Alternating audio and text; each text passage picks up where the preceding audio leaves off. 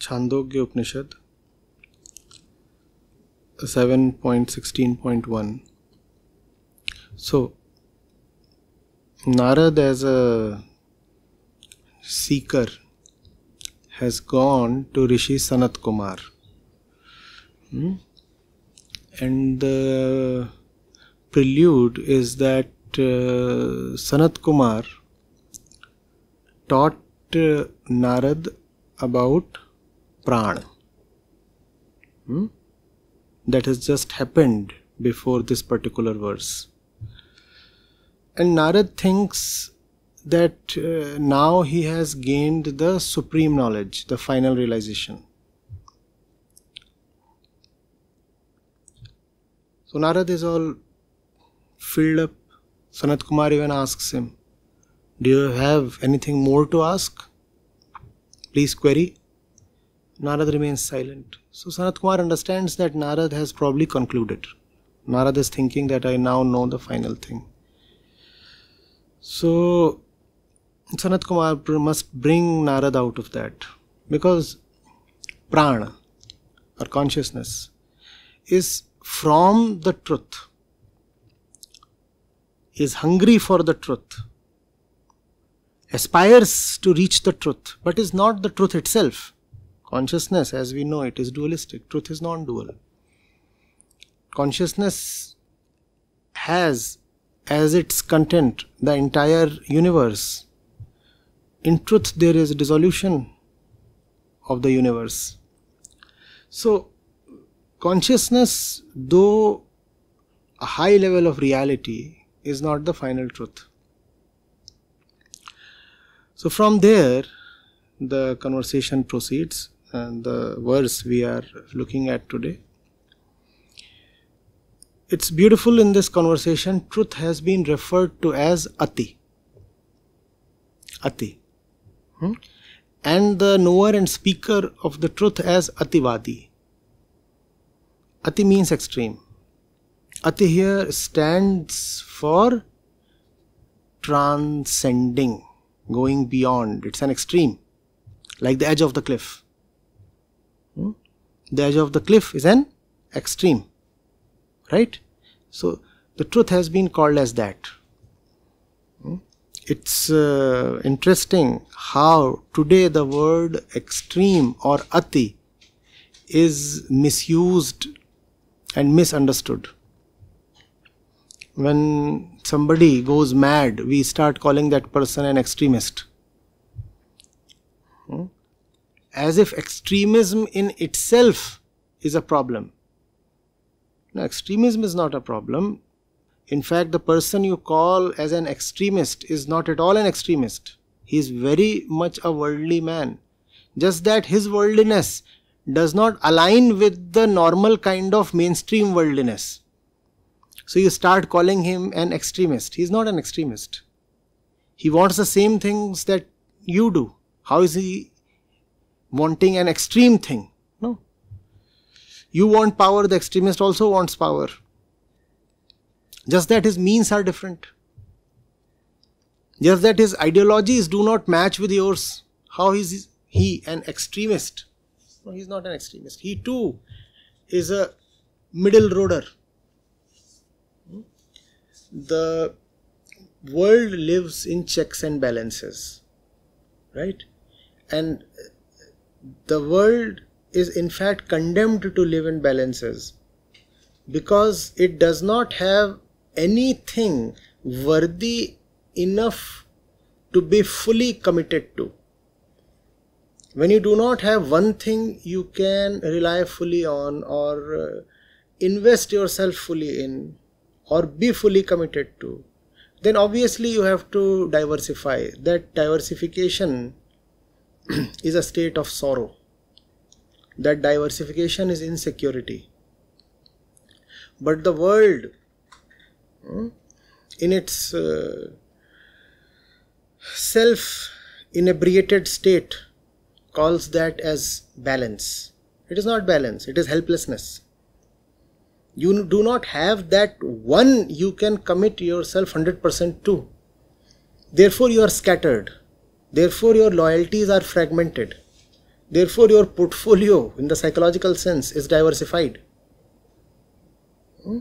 You call that as balanced. It is so interesting that the truth has been called here not as an balance but as an extreme. The truth is an extreme. You need not be balanced. Hmm? You have to go for one and leave behind the many. What balance is there in it? The knowers have repeatedly said, the manyness is now behind me.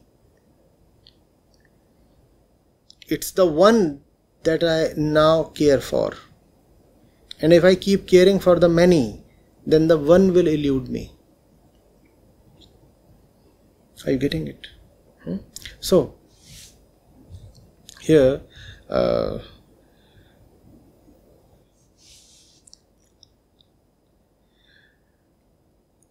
a person must first know the truth, says the seer. Sanat Kumar is the seer here. A person must first know the truth, only then he is truly an Ativadi. An Ativadi is one who knows the truth, who lives the truth, who walks on the way of the truth, and who also speaks the truth. Vad means both the path and the word. If you speak of the truth, you are an Ativadi. And if you walk on the way of the truth, you are an Ativadi. And these two are one. Hmm? And that's also the thing that Sanat Kumar is trying to teach here that you cannot speak of the truth before walking the path of the truth. So Narad says, Sir, dear seer, I want to be an Ativadi. I want to know the truth. Sanat Kumar says that is not sufficient. One must earnestly desire to know the truth. Narad says, I earnestly desire to know the truth. I want to know the truth. Hmm? So now Narad has been shaken up from his position of complacency. He had uh, settled down too early. A few nuggets of uh, knowledge were given to him, and he thought that was all. Sanat Kumar is now saying, No, that is not all, my dear son. There's more to come. Narad says, I'm, I'm ready. I want to have that. Sanat Kumar says, Is there an earnest desire? Please tell me. He wants Narad to commit, and Narad does commit. Narad says, Yes, there is an earnest desire. Without that earnest desire, truth is not going to possible be possible. So 17.1 When one understands, then alone does one declare the truth. Without understanding, one does not declare the truth. Only he who understands declares the truth. But for that, first of all, one must have an earnest desire, a burning desire to understand. What? To understand what? To understand understanding. to understand the truth, you must have a desire to understand understanding itself. Sir, respected sir, I wish to understand understanding. I wish to understand understanding. Now, this is the beauty, the magic, uh, the glory of Upanishads. Sir, I want to understand understanding itself. How will you understand the truth if you do not know what understanding itself means? And if you can understand what you call as understanding, truth is understood. Truth is not far. Hmm? So, then when one reflects, then alone does one understand. Without reflecting, one does not understand. Only he who reflects understands. But one must desire to understand reflection. Revert, sir, I desire to understand reflection. Do you see that the Rishi is pinning down Narad on one word? What is that one word? Is the word truth? Is the word understanding? Is the word reflection? No, what is the word? Desire. Desire is the word. Truth is not far away if you desire. Do you desire the truth, first place? Do you desire? Hmm? So he says, first of all, pran is not the truth, right? Then he says, you can know the truth only if you have an earnest desire to know the truth all right well you can understand you can talk of the truth only if you understand the truth but to understand the truth first of all you must understand understanding Do you desire to understand understanding he then stretches it. But you can understand understanding only if you are first prepared to reflect on life. I desire to reflect on life. And so on and so forth. It, it carries on. What's more important here is to see that nothing matters more than your basic honesty.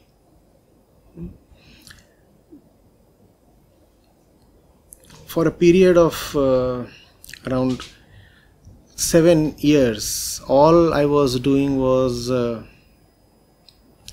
going through as many wisdom texts as possible. Texts from all streams, all parts of the world, all periods in history, all religions, songs, philosophies, commentaries original texts, essays, biographies. In fact, I had uh, neglected all my other work and was focusing only on reading, reading, reading. I was letting my worldly activities just drift and all the numbers related to my worldly activities were sliding down and I was letting them slide. I wanted to come to that one thing that all knowers and seekers have tried to point at. And you know what is it that I came to ultimately? Honesty. That is all. What is it that you want? Do you really want it? The desire and the intensity of desire. And once you declare a desire, the depth of your commitment in pursuing it, that's the only thing that matters. Otherwise, the spiritual world is too vast and the inventory is just unthinkable, unmanageable. There are so many terms and thoughts and ideas and things coming from this side, that side.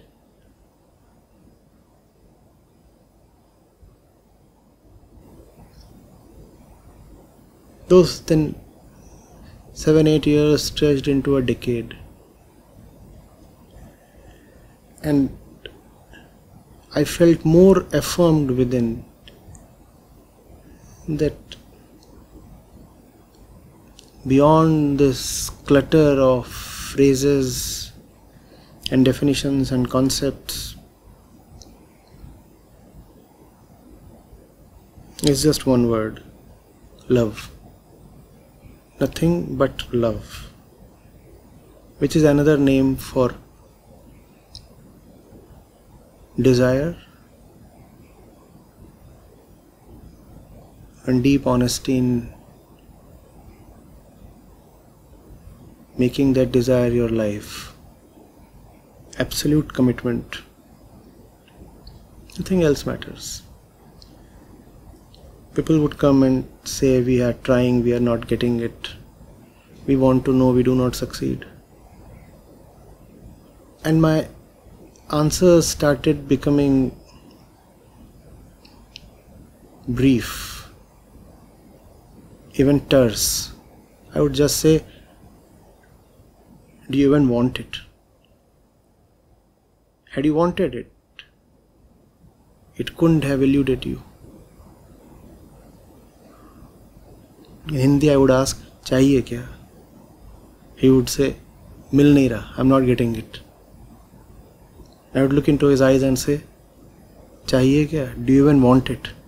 Before you say you're not getting it, Tell me, please, with your hand on your heart, do you even want it? And and that that thing has not only stayed on but has actually become deeper nothing else matters the quality of love that's all what is it that you want? It is as if existence is not keen on putting any conditions or bondages on you. In some sense you are absolutely free even now.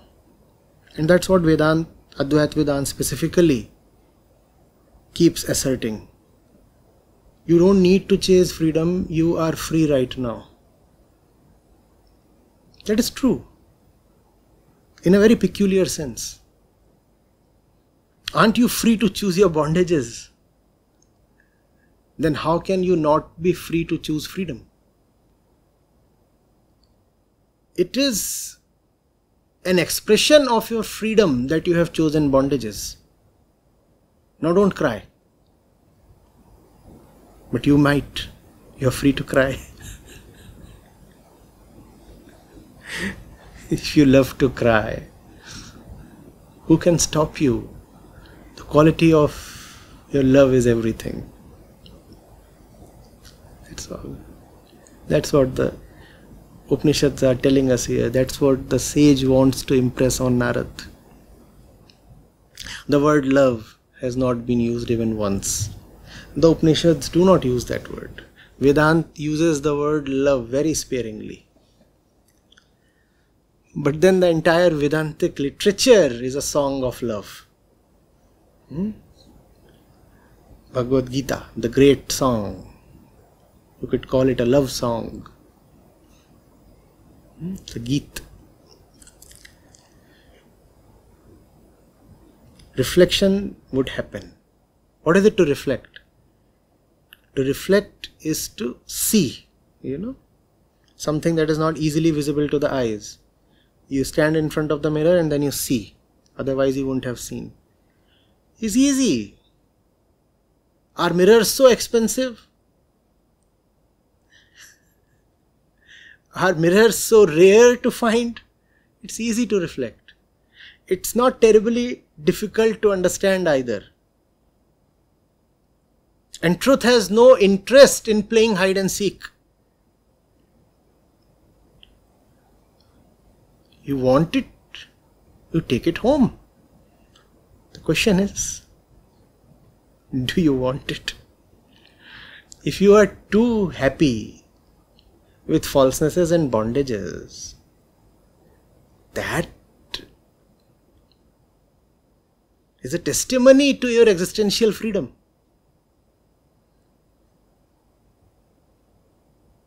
That also is the difference, you know, between pity and compassion. In pity, there is always the feeling that the other or the self, if you are having self pity, is a victim of circumstances, that something wrong has happened to the person. In compassion, you know whatsoever is happening is your choice.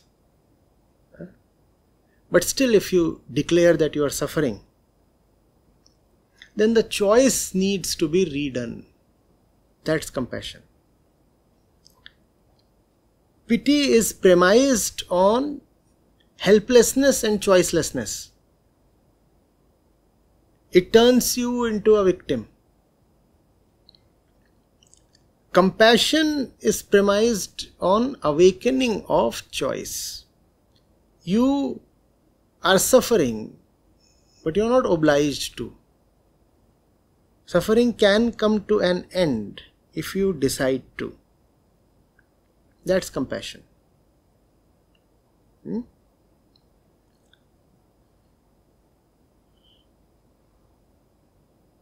And worse than even pity is commiseration. What does commiseration mean? Your misery becomes my misery.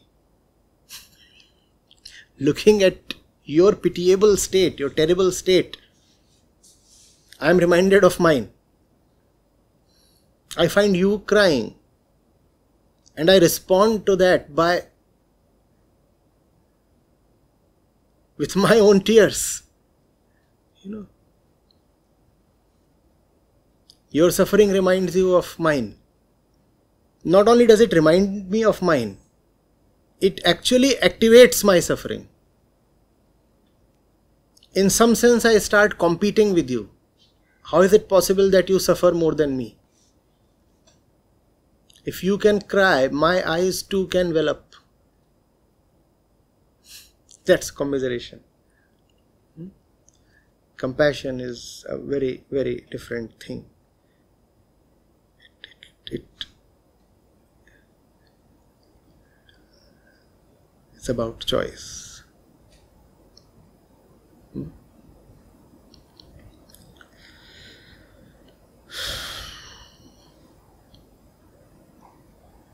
When one understands, then alone does one declare the truth.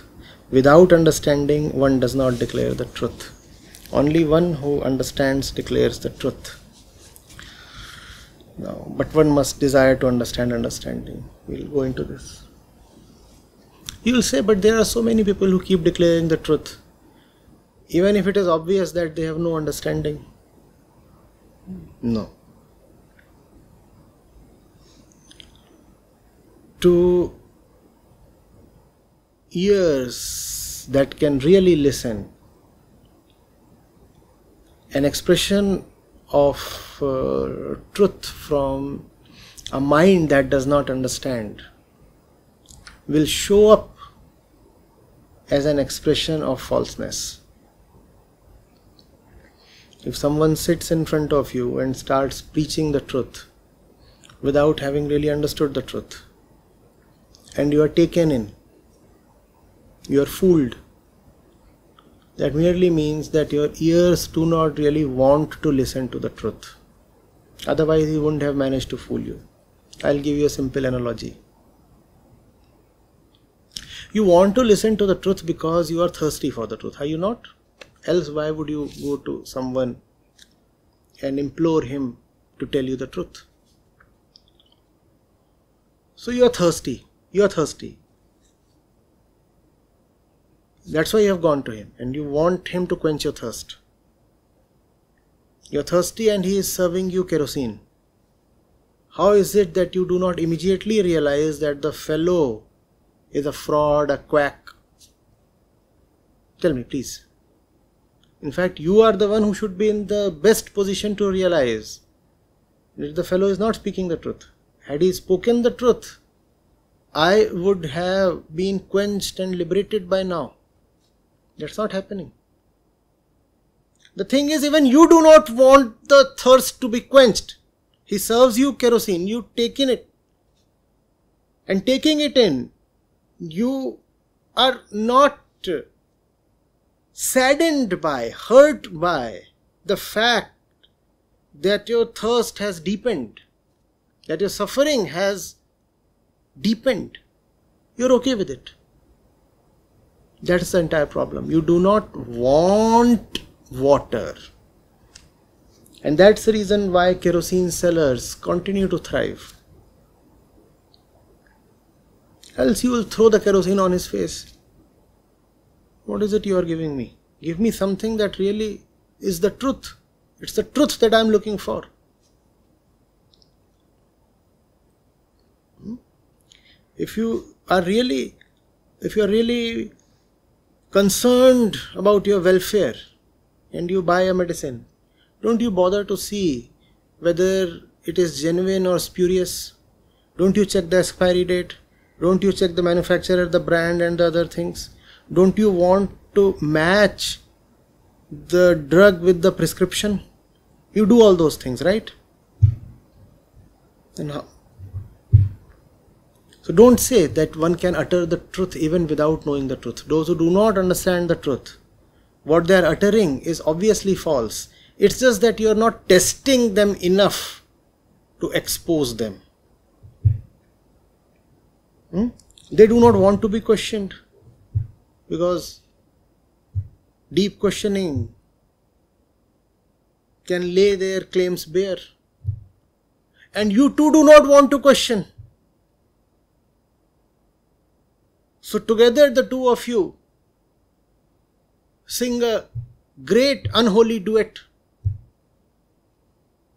He is preaching, you are listening. He want, does not, he cannot, he cannot tell the truth. You do not want the truth. Happily, the two of you go together. He cannot tell the truth. You do not want the truth.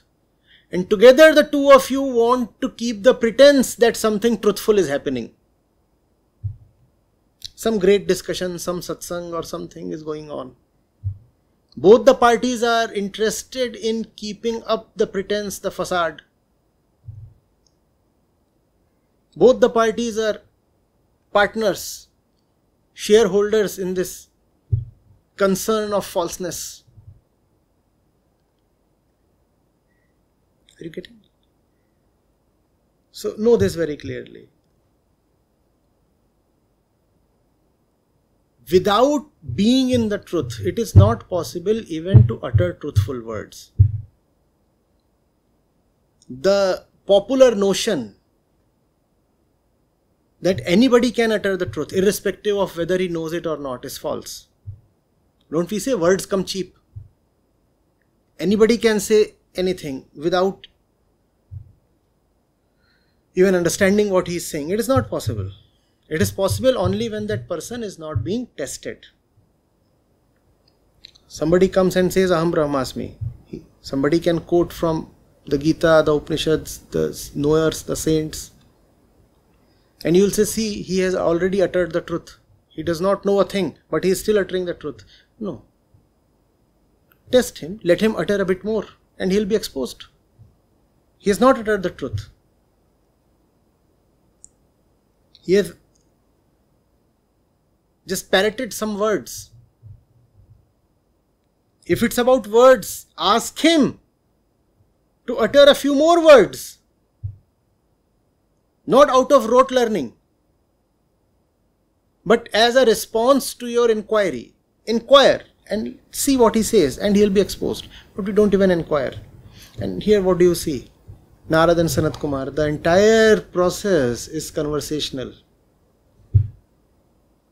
There are questions and answers to and fro. There is no scope for the respondent to hide his ignorance. Questions are flying thick and fast. One inquiry follows the other. How will you hide your ignorance? Do speakers and teachers of today engage in this kind of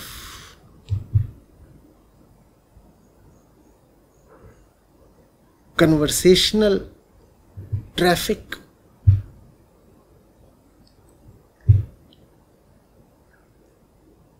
hmm?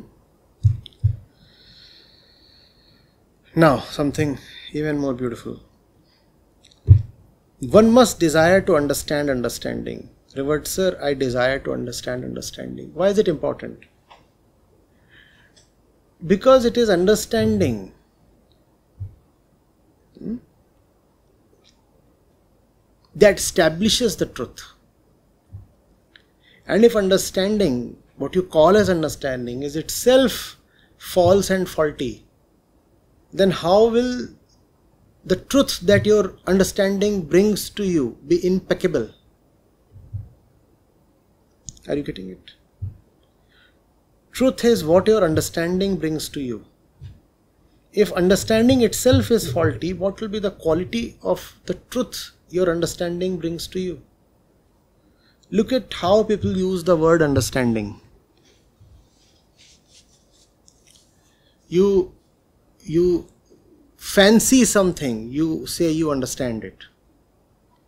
You have come to a certain conclusion and you say you understand it. You form an idea about something and you say you have understood. Is that what understanding is? And if that is what your understanding is, then your truth will be very cheap. You'll form an idea about something and you'll say, This is the truth. Are you getting it? Hmm. So you have to first of all know the entire process within. How is it operating? What is it that happens when you know the process within? You come upon its falseness. You realize that the very faculty that seeks to know the truth is itself the barrier against the truth you want to know the truth through thoughts through ideas through comparisons through past through images through analogies. That's not how the truth can come to you. These are in fact the preferred instruments of falseness. When you come upon the falseness of the instruments themselves you get rid of the instrument. You get rid of what you call as the mind and that is the silence, the nothingness of the truth. Otherwise, there is no truth to be known. What is it that the inquiry into and pursuit of truth gives you? It gives you freedom from the false. It does not give you the truth. There is a great difference between these two. When you want the truth, it is not the truth that you get. You'll be disappointed in that sense but you get something far greater than even the truth freedom from the false. And that freedom from the false is the true name for the truth. If you are not yet free from the false, and yet you claim to have the truth, then your truth is a part of your falseness. Therefore, Sanat Kumar is saying that you must understand understanding. What you normally call as understanding is nothing but falseness. You do not understand one thing, but you claim to understand so much. In every fifth sentence you utter, there is the word understanding. No? Yes, I have understood. Do you understand? Yes, I do.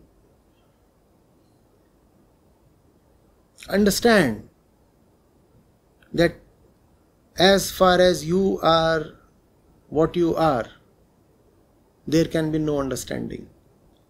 But that hurts the ego so much. You tell the ego you do not understand that particular topic or area or subject. The ego will probably admit, Yes, I do not. But if you tell the ego you are incapable of understanding anything, the ego will react rebel. And that's what needs to be understood. What you call as understanding is nothing but concept formation, image formation. You form images, you start believing in those images. And when an image is cemented in the mind, when an image seems to be verified by a thousand others, or at least by your own inner testing agency, then you say the image is the truth and I have understood. Hmm? Go into this. How do you know you understand? How do you know? Who certifies that you understand? Sometimes outsiders do that. At other times, there is somebody sitting within who certifies, yes, understood. None of that is understanding. And the question of understanding is very central to the pursuit of truth. When the false concepts that masquerade as understanding are seen as false, then what you have is the truth.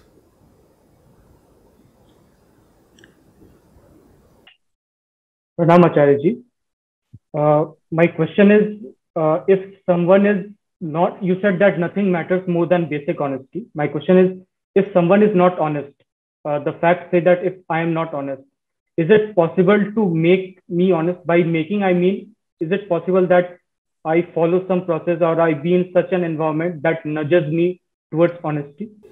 Process is not possible. Attempts can be made. Attempts from various directions. There is no formula or algorithm. attempts can be made and the patience to stay with the attempts and keep trying comes from love. So, is this love the love for truth, or is this love just I want to get rid of my suffering? Depends on how you want to put it. In general, love flows in the outward direction. So, in a manner of saying, you could say it is love for the truth or love for freedom. Hmm? But equally, it won't be wrong to say it is love for freedom from your bondages. It's just a just an urge within, a strong desire within. A consolidated, crystallized desire that does not dissipate itself in five directions. Not this, not that, you know, a thousand things you want, not that. A very, very strong urge for that one intangible thing. This is what Acharya Shankar calls as mumuksha. Great. And uh, today uh, you mentioned that the focus is on desire. And yesterday in Gita session also Sri Krishna is focusing on desire, desire, kaam. So both of them are focusing on kaam desire. It's just that desire can be the most life giving thing and also be the most life sapping thing. It depends on the f- direction, the flow of the desire. So we are biologically trained or biologically conditioned that our desire flows outside. Goes towards the bottom. Muladhar okay so for procreation our desire central desire is for procreation. Yes. Procreation sustenance continuing within bondages. Continuing within bondages. That's the prakritic desire Nobody wants to die and nobody wants to be liberated either. So, what does that mean? We want to continue within bondages. Now, but this continuation cannot happen because death will stop the continuation. Yes, but nobody wants to die. So, if nobody wants to die, that means he wants to continue. But the fact is, he will die we want to ignore the fact.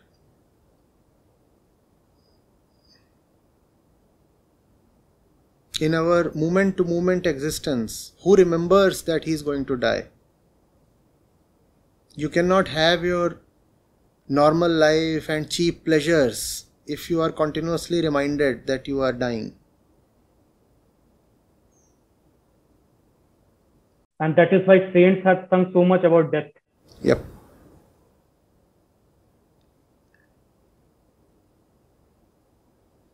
Thank you.